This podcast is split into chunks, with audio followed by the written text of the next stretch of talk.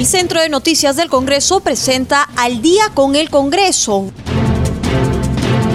una síntesis informativa del trabajo legislativo de representación y fiscalización del Parlamento Nacional, una producción de la Oficina de Comunicaciones del Congreso de la República.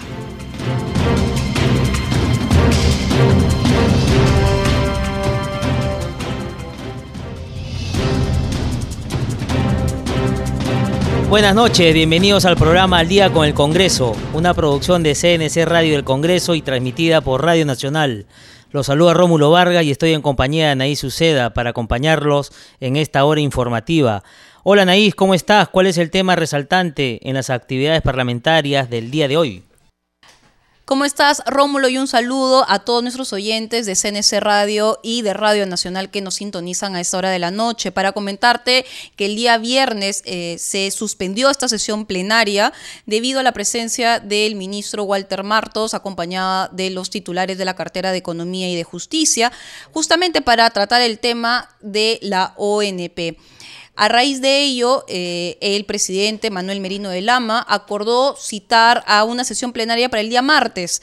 Sin embargo, esta ha sido adelantada y hoy día, lunes 24 de agosto, se ha iniciado la sesión plenaria a partir de las 9 de la mañana. El tema está centrado justamente en el retiro del 100% de los fondos de los aportantes a la ONP.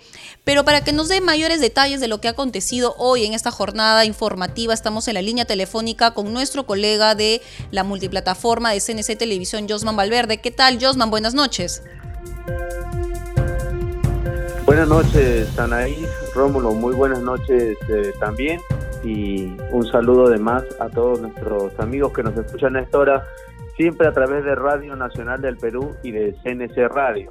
Así es, dabas cuenta, eh, Anaís, de este tema de la ONP, que sin duda es el punto principal de todos los que hoy se han tratado en la eh, agenda del Pleno y que está pendiente además desde el día viernes.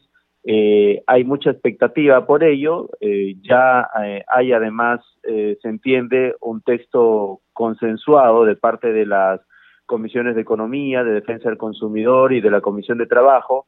Eh, según el propio presidente del Congreso indicaba que hay un texto sustitutorio ya consensuado respecto a esta propuesta para la devolución de los aportes a la Oficina de, Normalización Previsional, la ONP.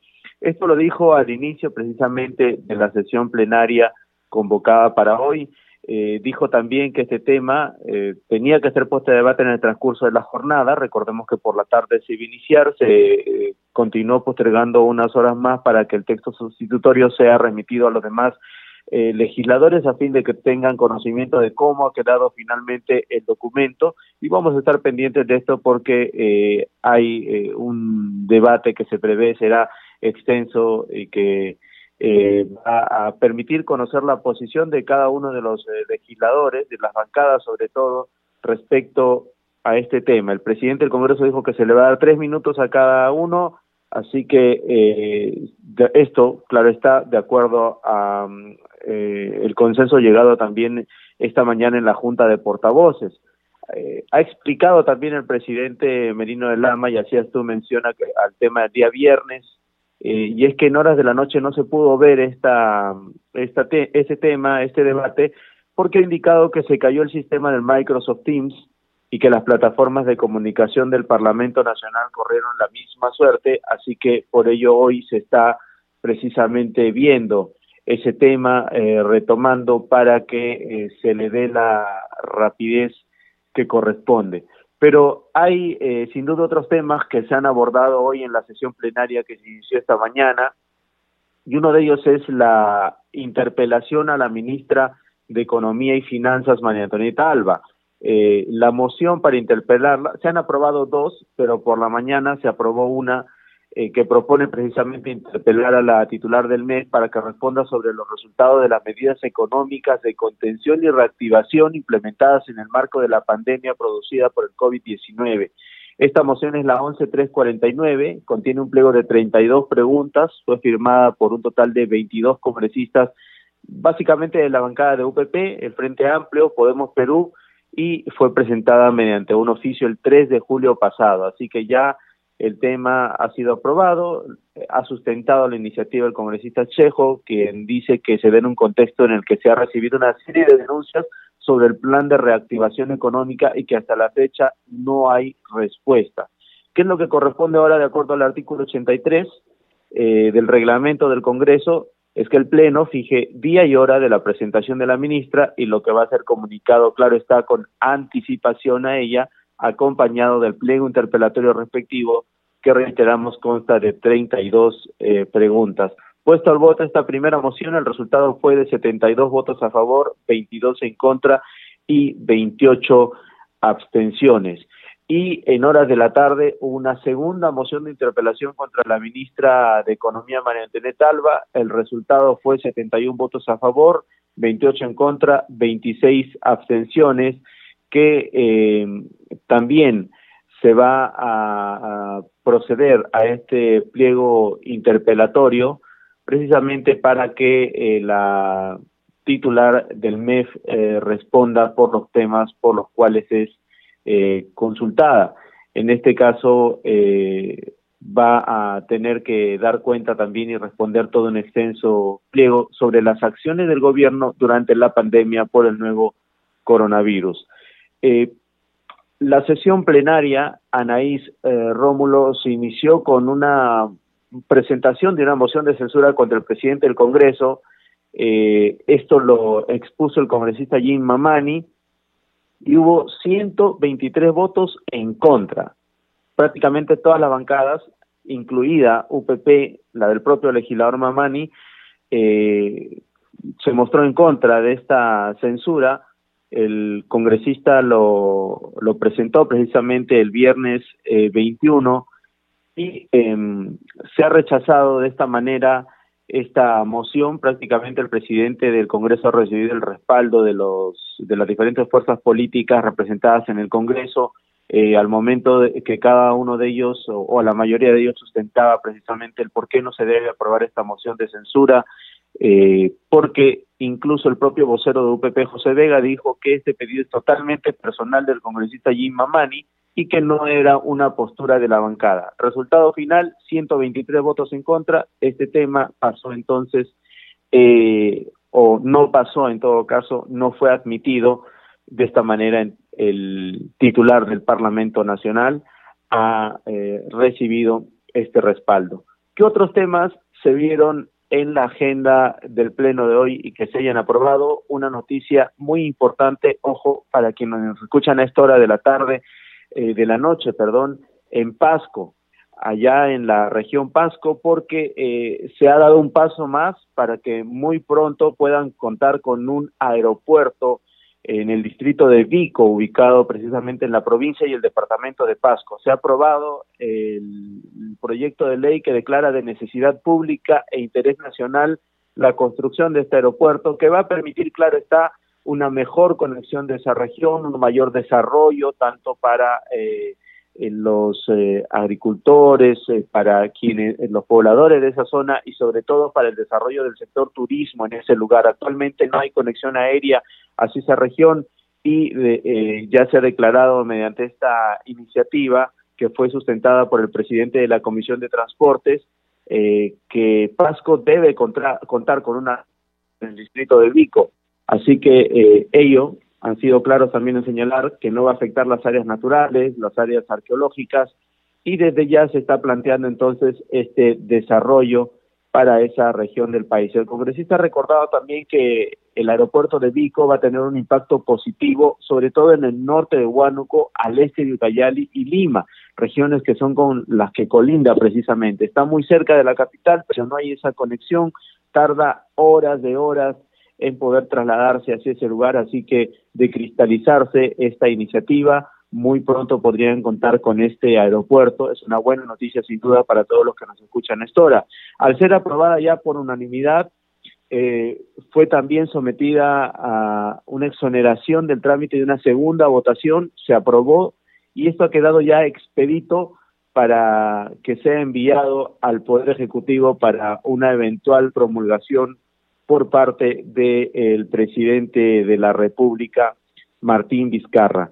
Así que en Huánuco de seguro vamos a conocer también eh, las reacciones de las propias autoridades con respecto a este tema que tanto se ha impulsado, tanto se ha esperado y desde ya el Congreso de la República está dando estos pasos importantes para que eh, se pueda contar con este espacio a fin de que puedan eh, tanto recibir aeronaves como permitir el despegue de la zona a fin de que, reiteramos, se pueda promover el desarrollo ansiado que tienen en esa región es parte entonces de las actividades desarrolladas hoy en esta eh, sesión plenaria. No, eh, no olvidar también que hoy hubo un tema muy importante en el cual eh, se ha citado y han participado tanto el ministro del Interior como el alcalde de Los Olivos en la sesión de la Comisión de Defensa donde se ha analizado punto por punto qué es lo que ocurrió en Los Olivos, en esta discoteca en la cual 13 personas fallecieron el fin de semana, que enlutó a 13 familias y que ha consternado al país entero. ¿Qué es lo que ha ocurrido? Todo, las autoridades han informado precisamente, el ministro del Interior ha reiterado la posición que ha fijado ese portafolio de que no hay responsabilidad de la policía. El alcalde ha señalado que ellos no cuentan con personal eh, para eh, suficiente para poder fiscalizar todos los locales que hay en esa jurisdicción. Así que de esta manera se ha logrado em, conocer la posición que han fijado los representantes de ambas instituciones o de eh, instituciones para que se continúe además con las indagaciones y estoy a cargo del Ministerio Público y la Justicia como corresponde a fin de determinar las responsabilidades correspondientes. Por lo pronto el Congreso, a través de esta comisión, ya recibió esta información, lo propio harán mañana eh, la Comisión de Fiscalización, día además mañana en la cual se inicia la semana de representación Rómulo Anaís, así que de seguro tendremos mucha información eh, para poder conocer en, en, los siguientes días de todo lo que ocurre del trabajo descentralizado de los congresistas. Sin más que decirles, lo dejo a ustedes para continuar con el desarrollo de más información. Adelante y muy buenas noches. Gracias, Josman, por este reporte tan completo sobre las actividades en el transcurso de esta sesión plenaria. Anaís, y a esta hora de la noche estamos en comunicación con la congresista Carmen Omonte, presidente de la Comisión Especial de la Reforma al Sistema de Pensiones. Congresista Omonte, buenas noches. Muy buenas noches, Rómulo y Anaís, y gracias por la invitación.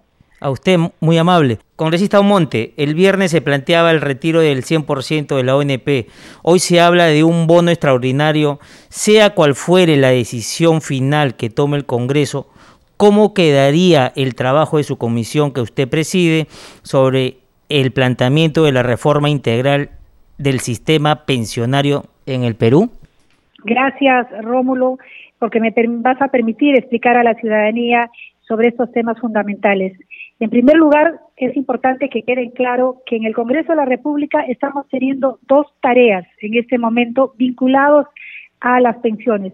Por un lado, tenemos la comisión que yo presido, que es multipartidaria y que está encargada de plantear la nueva ley del sistema previsional, tanto público como también privado, o sea, tanto a los aportantes a la ONP y a otros regímenes especiales públicos como al sistema privado de pensiones que son las AFP.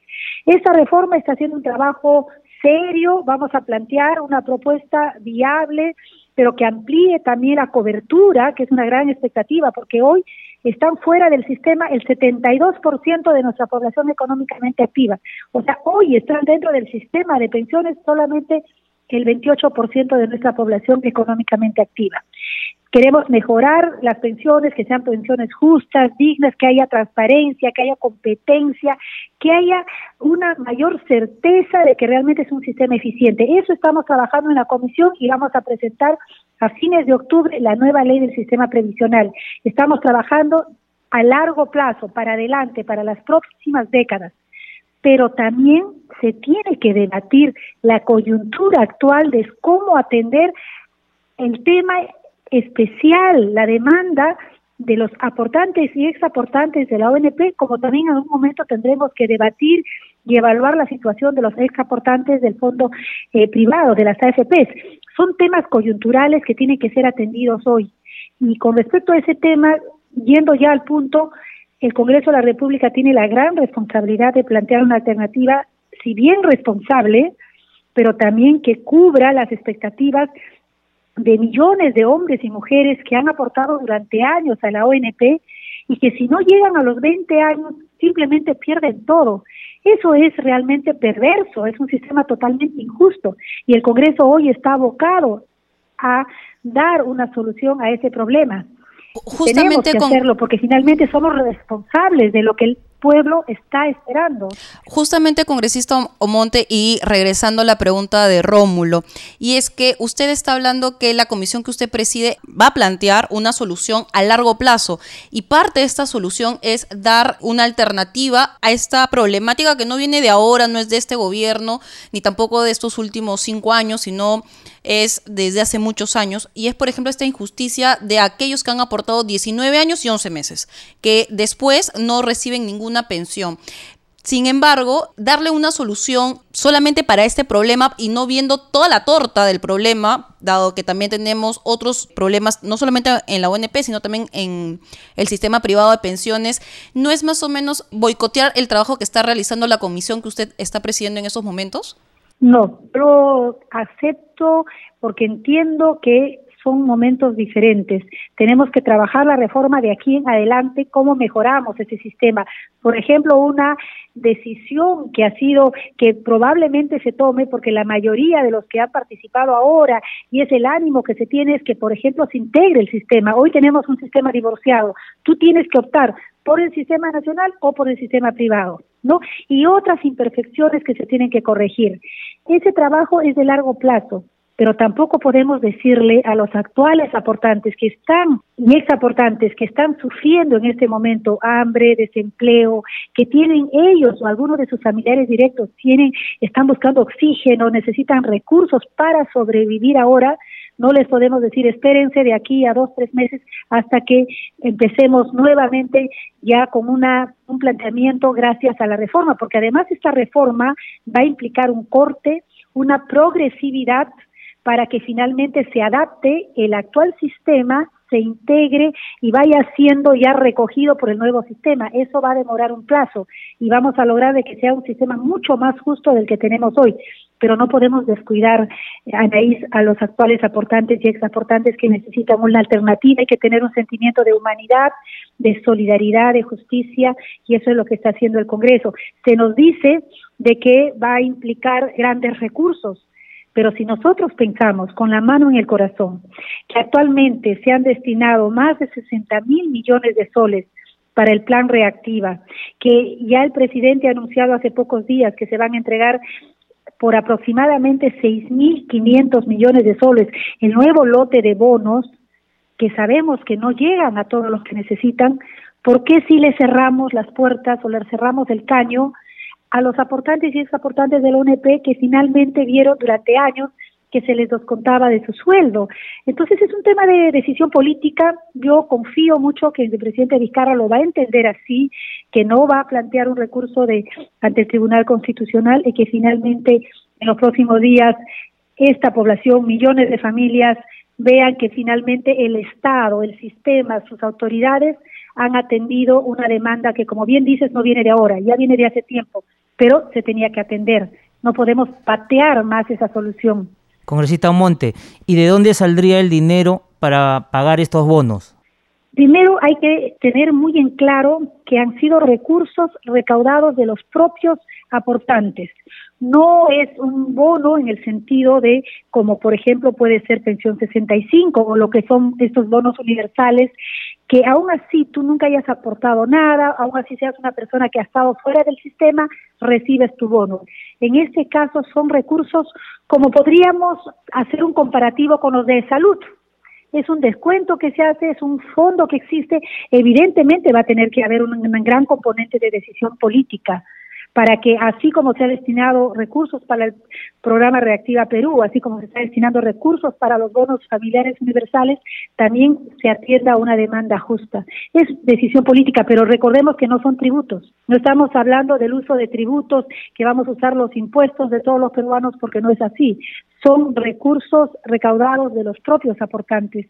Exactamente, congresista, si bien es cierto, es dinero del trabajador, dado que lo ha aportado a este fondo, que es manejado de forma pública, pero sobre todo de forma solidaria. Y ahí viene también el segundo problema, cómo identificar, cómo individualizar esta cuenta cuando ni la ONP eh, lo tiene muy claro. Sí está identificado, sí son cuentas identificadas. Ya desde hace varios años se hizo todo una, un proceso de eh, clasificación de información. Entonces, en la ONP ya saben cuánto le corresponde a Rómulo, cuándo entregó a Anaís, cuando viera cuánto ha entregado Carmen, por ejemplo, ya se sabe cuánto se ha entregado. No es que va a un foso oscuro, no es así. Si bien es un sistema de reparto y también es un sistema solidario, porque hay un tope, a ti te pueden haber descontado, si eras un alto funcionario, te pueden haber descontado mucho más de lo que al final te van a dar, porque hay un tope de aproximadamente 800 soles, ¿no? Entonces, eso significa que es un sistema solidario y aquellos también que, han, que tuvieron sueldos bajos, pues van a poder, podían recibir mínimo 500 soles.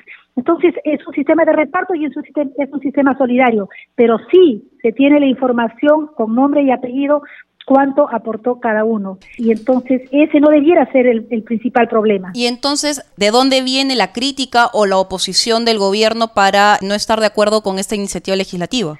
ha habido siempre una posición que para mí no debiera haber sido así, de considerarse que cuando viene del Congreso de la República es no responsable, no es adecuado, es antitécnico, no es de ahora, siempre ha habido esa polarización que es sumamente negativa para nuestra democracia. En cambio, cuando la decisión viene del Estado, que por ejemplo el presidente se sienta con sus ministros y dice vamos a destinar 60 mil millones al, programa Reactiva Perú, en el que el Estado es garante y si las empresas no pagan su 20%, el Estado lo va a pagar. O sea, el Estado puede perder allí y está bien si finalmente tomó la decisión el presidente, alrededor de 20 mil millones de soles. Fue una decisión política, fue una decisión política, pero se debiera entender que si viene una ley por parte del Congreso, que finalmente también es justa, es buena, ¿Por qué no aceptarla? ¿Por qué no salir al frente y decir, saludamos la decisión del Congreso de la República, el Ejecutivo firma, el presidente Vizcarra firma esta ley y sacamos adelante y damos vuelta a la página y seguimos juntos? Evidentemente son un tema de prioridades, pero vemos cómo el Ejecutivo ha tenido prioridades y finalmente las ha ejecutado aún así se haya evidenciado que son miles de millones que finalmente van a afectar también nuestro tesoro público, pero se está priorizando la vida, se está priorizando el, el empleo, se está priorizando la lucha contra el hambre.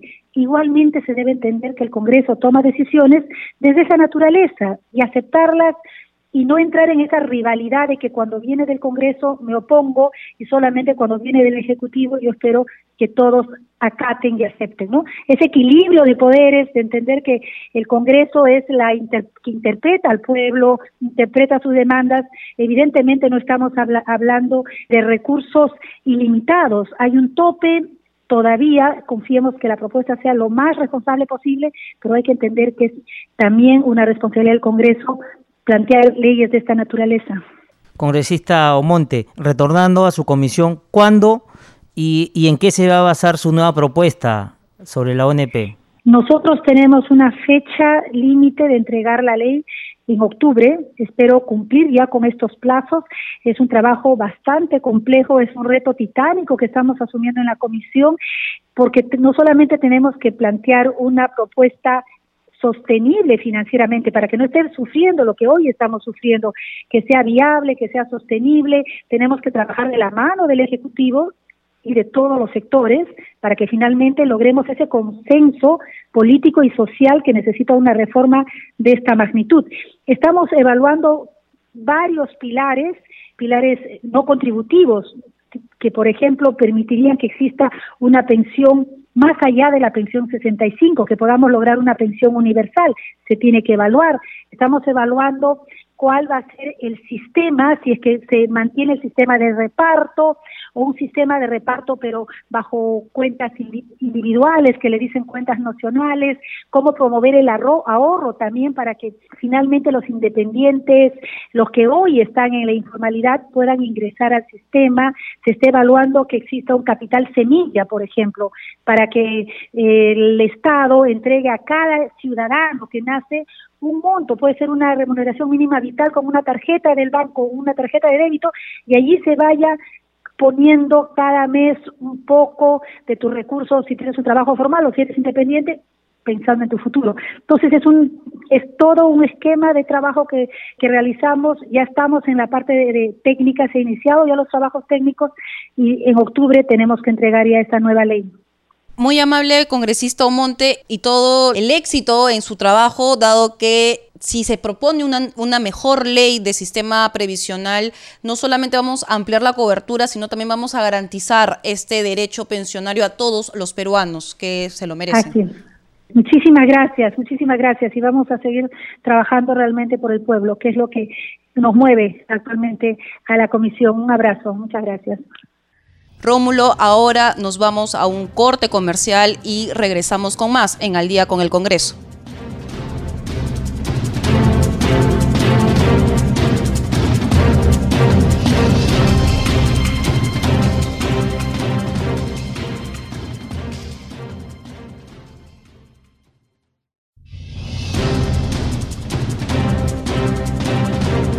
Anaís, y retornamos al programa, recordarles a nuestros oyentes que llegamos al Perú por las 70 frecuencias de Radio Nacional y ahora damos pase a nuestra secuencia Congreso Regional.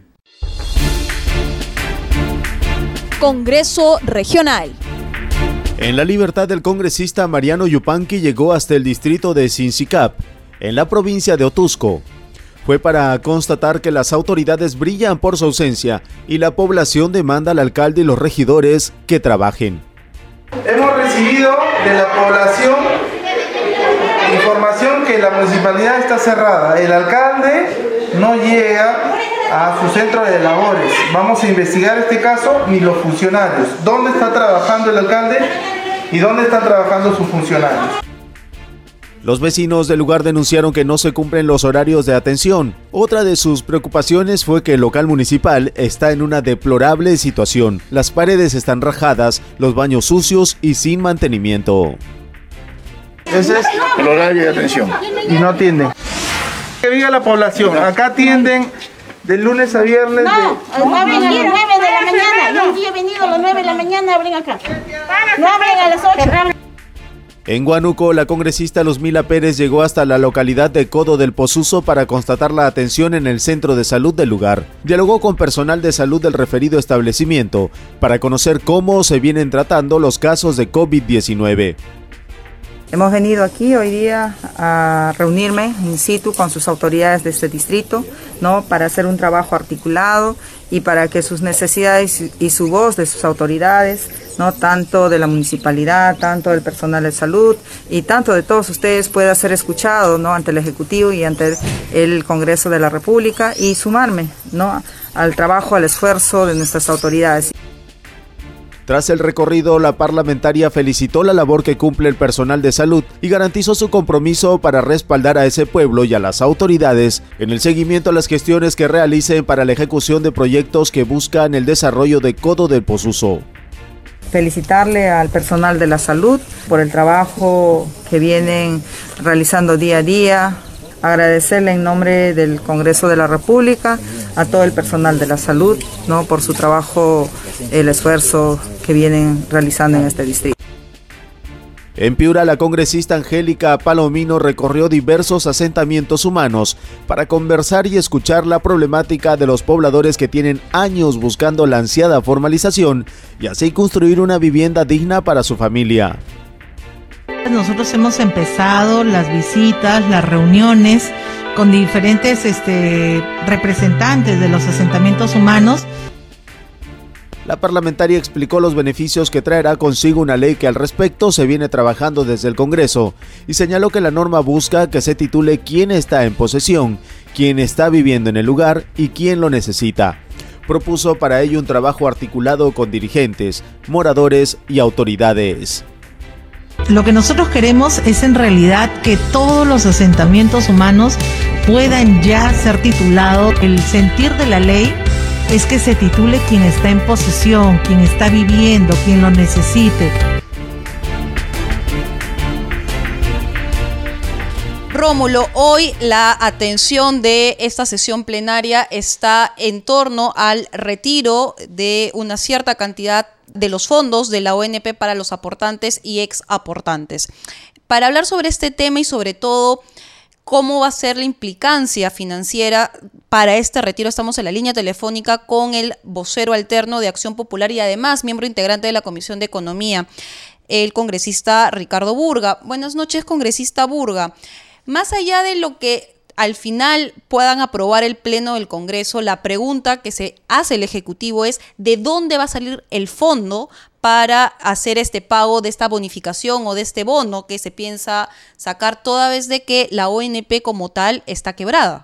Sí, es una pregunta que también me hago, pero acá el gran responsable es el propio Ejecutivo.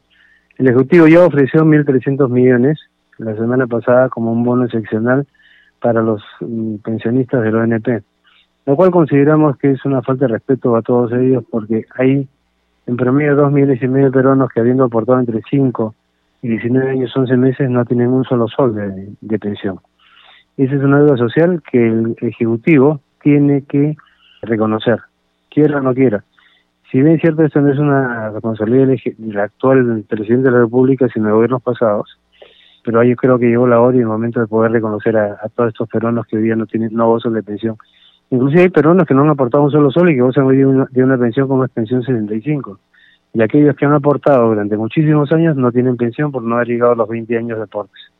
Creo que es una injusticia que hay que resarcir y reconocer inmediatamente. Y yo sí creo que de repente podemos mejorar esa propuesta, como yo se la pedí a la ministra de Economía el día de viernes cuando asistió al Congreso, de que el Ejecutivo haga un esfuerzo de poder incrementar ese monto y que, y que tanto el Ejecutivo como el Legislativo nos podamos sentar en una mesa y poder llegar a acuerdos que nos lleven a que y los proyectos que se aprueben en el Ejecutivo sean vetados, observados por el, Ejecutivo. Acá está en juego la posibilidad de otorgar y reconocer una deuda social a todos los peruanos que están en el y en la 1990. Pero también no podemos permitir que propuestas maximalistas y que a veces hasta irresponsables nos puedan llevar a, a romper la, el presupuesto fiscal o la deuda que tenemos con el país, ¿no? Entonces es muy peligroso también aprobar montos sin ningún sustento técnico y como tú bien dices, ¿de dónde va a salir las plata para pagarlo? Como yo le dije en el pleno del Congreso el día de viernes, ¿de dónde te cata mía? Si es que no hay fondos, como la propia ministra ha reconocido.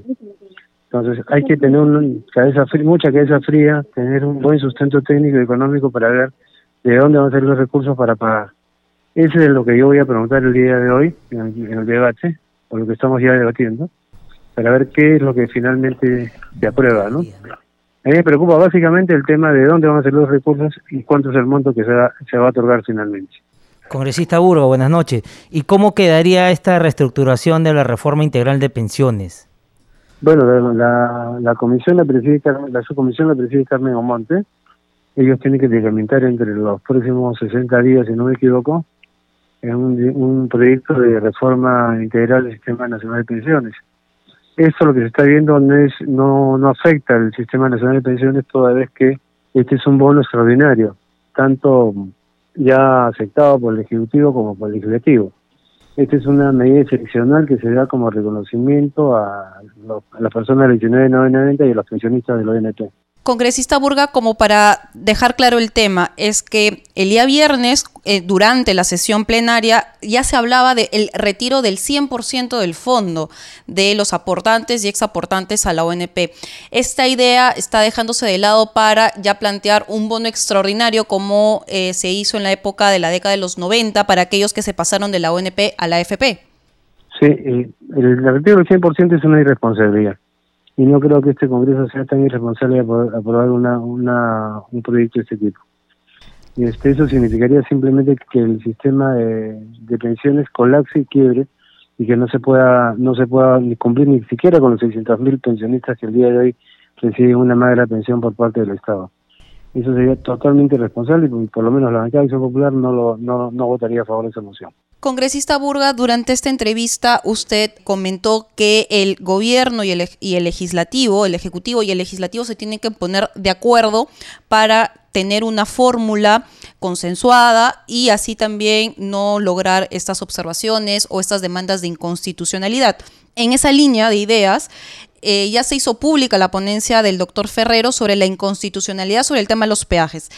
Más allá de la inconstitucionalidad de esta norma, que es, eh, que es la propuesta del doctor Ferrero, en los fundamentos él habla sobre esta observación a la metodología virtual que está usando el Congreso de la República. Y es que para él, el doctor Ferrero, hay dos observaciones. Uno, que las sesiones tienen que garantizarse su, la participación de todos los congresistas, que estas sean públicas y sobre todo que se respete el voto libre.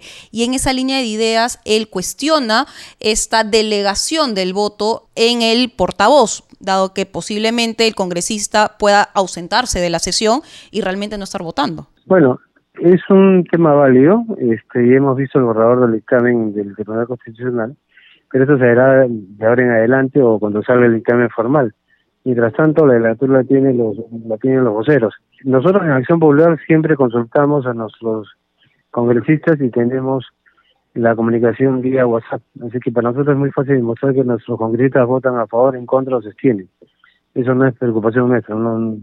y además, y como tú han podido ustedes muy bien observar, muchas veces la bancada de Acción Popular vota en abstención, vota en contra, vota a favor lo cual demuestra que hay una libertad de votación individual, no como otras bancadas que votan en bloque y que no se sabe si realmente están o no están en, el hemiciclo o a través de la red TIN, que es la red por la que se comunican todos los congresistas, ¿no? Pero sería un tema para considerarlo tal vez como una salvedad o un punto en agenda en una futura junta de portavoces o en el consejo directivo?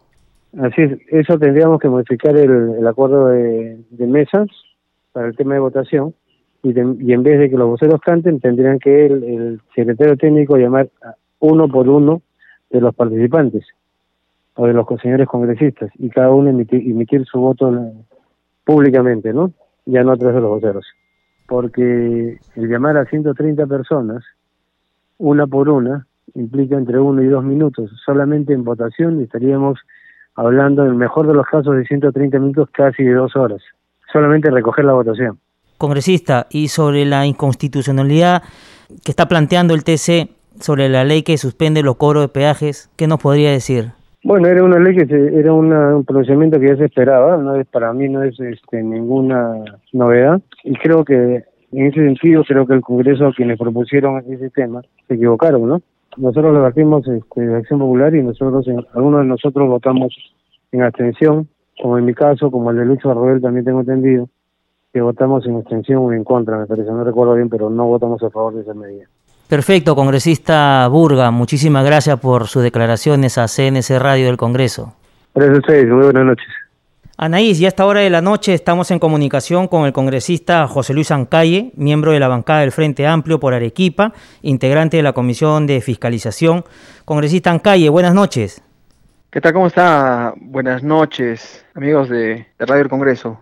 Congresista Ancalle, el motivo de la llamada era por este tema que ha preocupado ¿no? a, toda la población en todo el Perú, debido a esta inoperancia, si se podría decir, las autoridades y también el tema de las familias, cómo es que dejan salir a sus menores hijos y hijos también ¿no? a estas reuniones en plena pandemia, en plena cuarentena y ver cuál es la responsabilidad que existe en las autoridades en torno a este tema. Sabemos que usted está convocando al alcalde de Los Olivos a la comisión de fiscalización.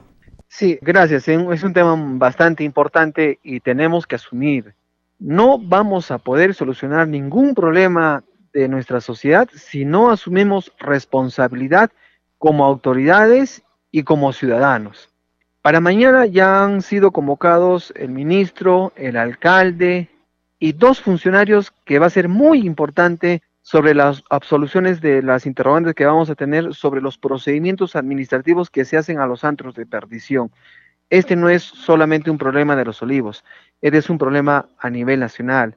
En Arequipa, en Lima, en Piura, en todos los países donde los encargados de fiscalizar, de tapiar, de clausurar estos antros de perdición no están cumpliendo y algunos casos están vinculados a temas de irregularidades, actos de corrupción por el pago de bonos. ellos tienen todos los instrumentos, las herramientas legales para poderlos clausurar. Sabemos de que estos señores piden licencia para un giro específico, pero en el transcurrir de los días cambian, cambian el giro comercial, incluso cambian de propietarios, cambian de administradores, de encargados. Eso quizás aduzcan los funcionarios que puede ser problema, pero no, sobre eso hay también disposiciones específicas para poder eh, clausurar y tapiar. Lamentamos de esta situación bastante, bastante triste respecto a, a los familiares de quienes han fallecido y por otro lado, de lo que usted ha manifestado, también hay una responsabilidad de la población, de la ciudadanía. Eso también tiene una consecuencia nuestro nivel de educación, que desde mucho tiempo va arrastrando una indisposición de parte del Ejecutivo para poder fortalecer, tener una población crítica, reflexiva, disgregar de lo bueno y de lo malo, y no esperar siempre que terceras personas o autoridades nos digan cómo debemos de actuar nosotros para cuidar nuestra salud, para cuidar nuestra vida es un problema que tiene que hacer un análisis global, no solamente las consecuencias, sino la causa de este problema para poder corregir y tener pues un redireccionamiento de lo que debemos de hacer como autoridades y debemos de hacer como ciudadanos, como población. Congresista, en esa línea ya es de público conocimiento que de los 13 fallecidos, 11 ya han sido portadores del COVID-19 que obviamente, como bien usted lo señala, iban a generar incluso un foco infeccioso. Ahora hay que determinar si las otras personas han podido ser identificadas para pasar el, el, despistaje correspondiente. Sin embargo, congresista, el alcalde de Los Olivos ha manifestado que parte de los problemas para no generar o para no tener este control, esta fiscalización, se debe a que no se cuenta con presupuesto público y es que gran parte de la recaudación de tributos en todas las municipalidades es ahora un problema debido a que no hay ingresos familiares para poder hacer estos pagos. ¿Usted cree que el gobierno central debe apoyar, debe hacer mayores transferencias para permitir la fiscalización y evitar ese tipo de casos? De todas maneras, hay un problema en cuanto al presupuesto, pero eso no puede ser óbice o causa para decir, saben que no tengo dinero y no puedo fiscalizar porque me falta logística, me falta lo uno o lo otro. Son casos específicos, no es en, todo en todos los distritos que en su mayor envergadura hay antros de perdición, son lugares específicos y tomando eh, en consideración la autonomía de cada municipalidad, creo que es necesario reforzar y tener la voluntad de poder cerrar estos antros de perdición. El de cerrar requiere los, los, implementos para los fiscalizadores. Ellos ya tienen sus muros para poderlos tapear o, los procedimientos que requieran y eso no acarrea mucho, mucho dinero. Pero también eh, seamos también conscientes de que algún sector de, de la población, vemos, miren, violaciones, vemos este, delitos aberrantes de personas que atentan contra su propia familia, vemos personas que desacatan las normas. Por más grave que sea la penalidad, por más multa que pongamos a estas personas, eso no va a cambiar. Lo digo con mucha tristeza, de acá una semana vamos a seguir escuchando noticias tan desagradables, hasta aberrantes, porque esa es una situación ya de un tema de cultura, de educación. Por eso le manifestaba en la primera intervención de que tenemos que hacer un trabajo de la causa. ¿Cuál es la causa? De que ahora tengamos dentro de la sociedad individuos que no les, no les importe nada, incluso atenten con su propia familia.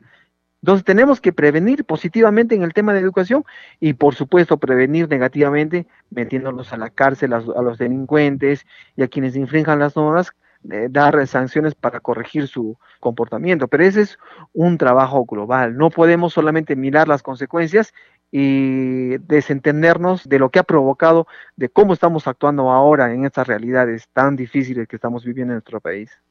Congresista Calle, cambiándole de tema, la ministra de Justicia, Ana Neira, ha manifestado que el retiro del 100% de los aportes de la ONP atenta contra el derecho a la pensión, afecta la estabilidad económica y principio de la constitución del país. Ustedes están defendiendo este tema también desde el Congreso. ¿Qué opinión le merece? Recojo las declaraciones, pero también recojo las mismas declaraciones del Ejecutivo.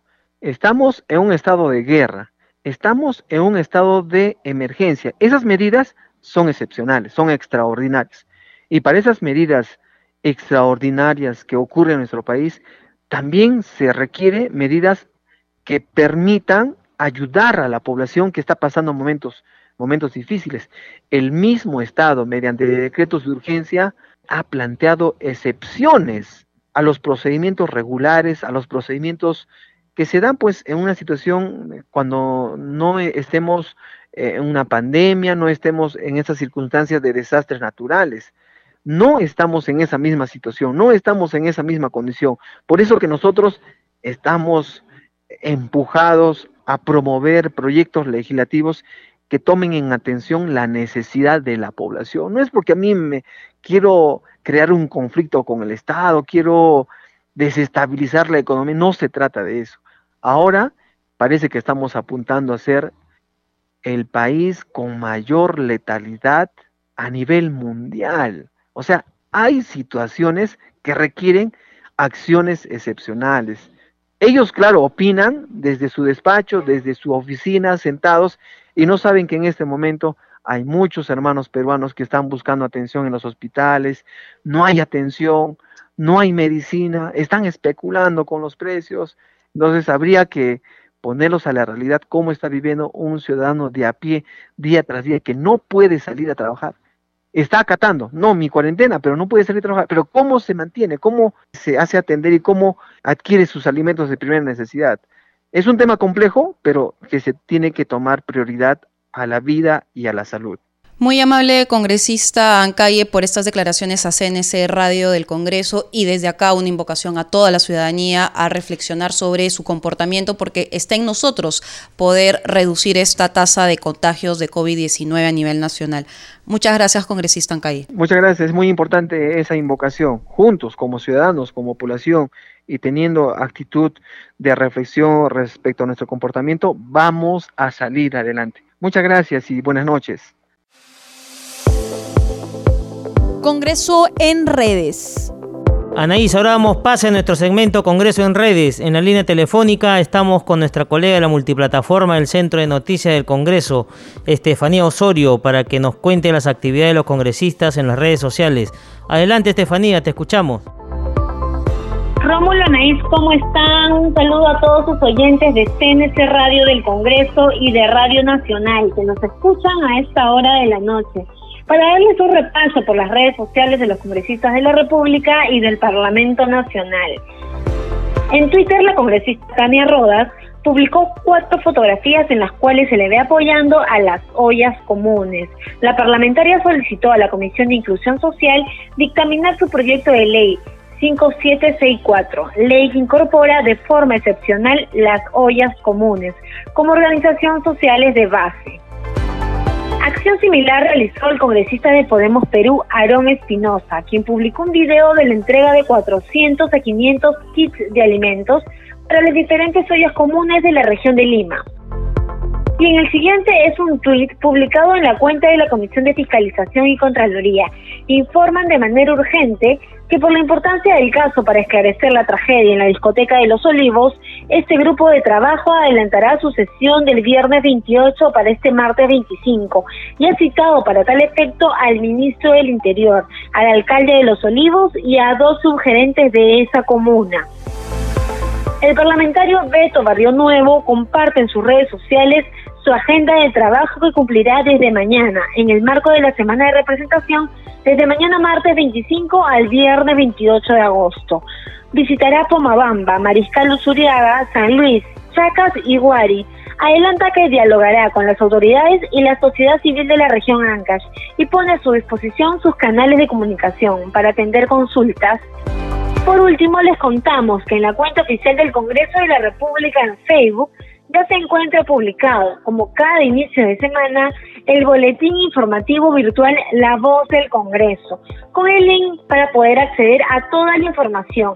En esta edición se resalta la investigación al sector construcción, el respaldo a los gobiernos locales y la investigación al número de fallecidos por COVID-19. Bueno, Anaís Rómulo, eso fue nuestro segmento Congreso en Redes.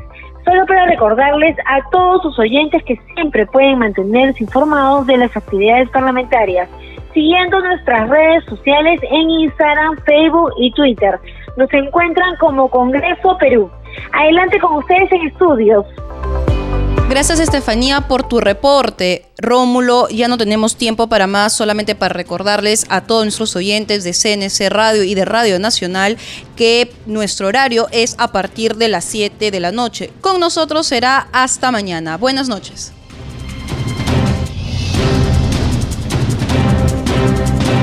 El Centro de Noticias de Congreso presentó al día con el Congreso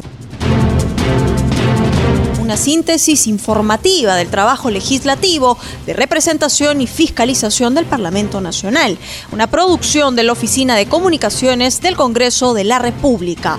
Los invitamos a visitar nuestras redes sociales y sitio web www.congreso.gov.pe.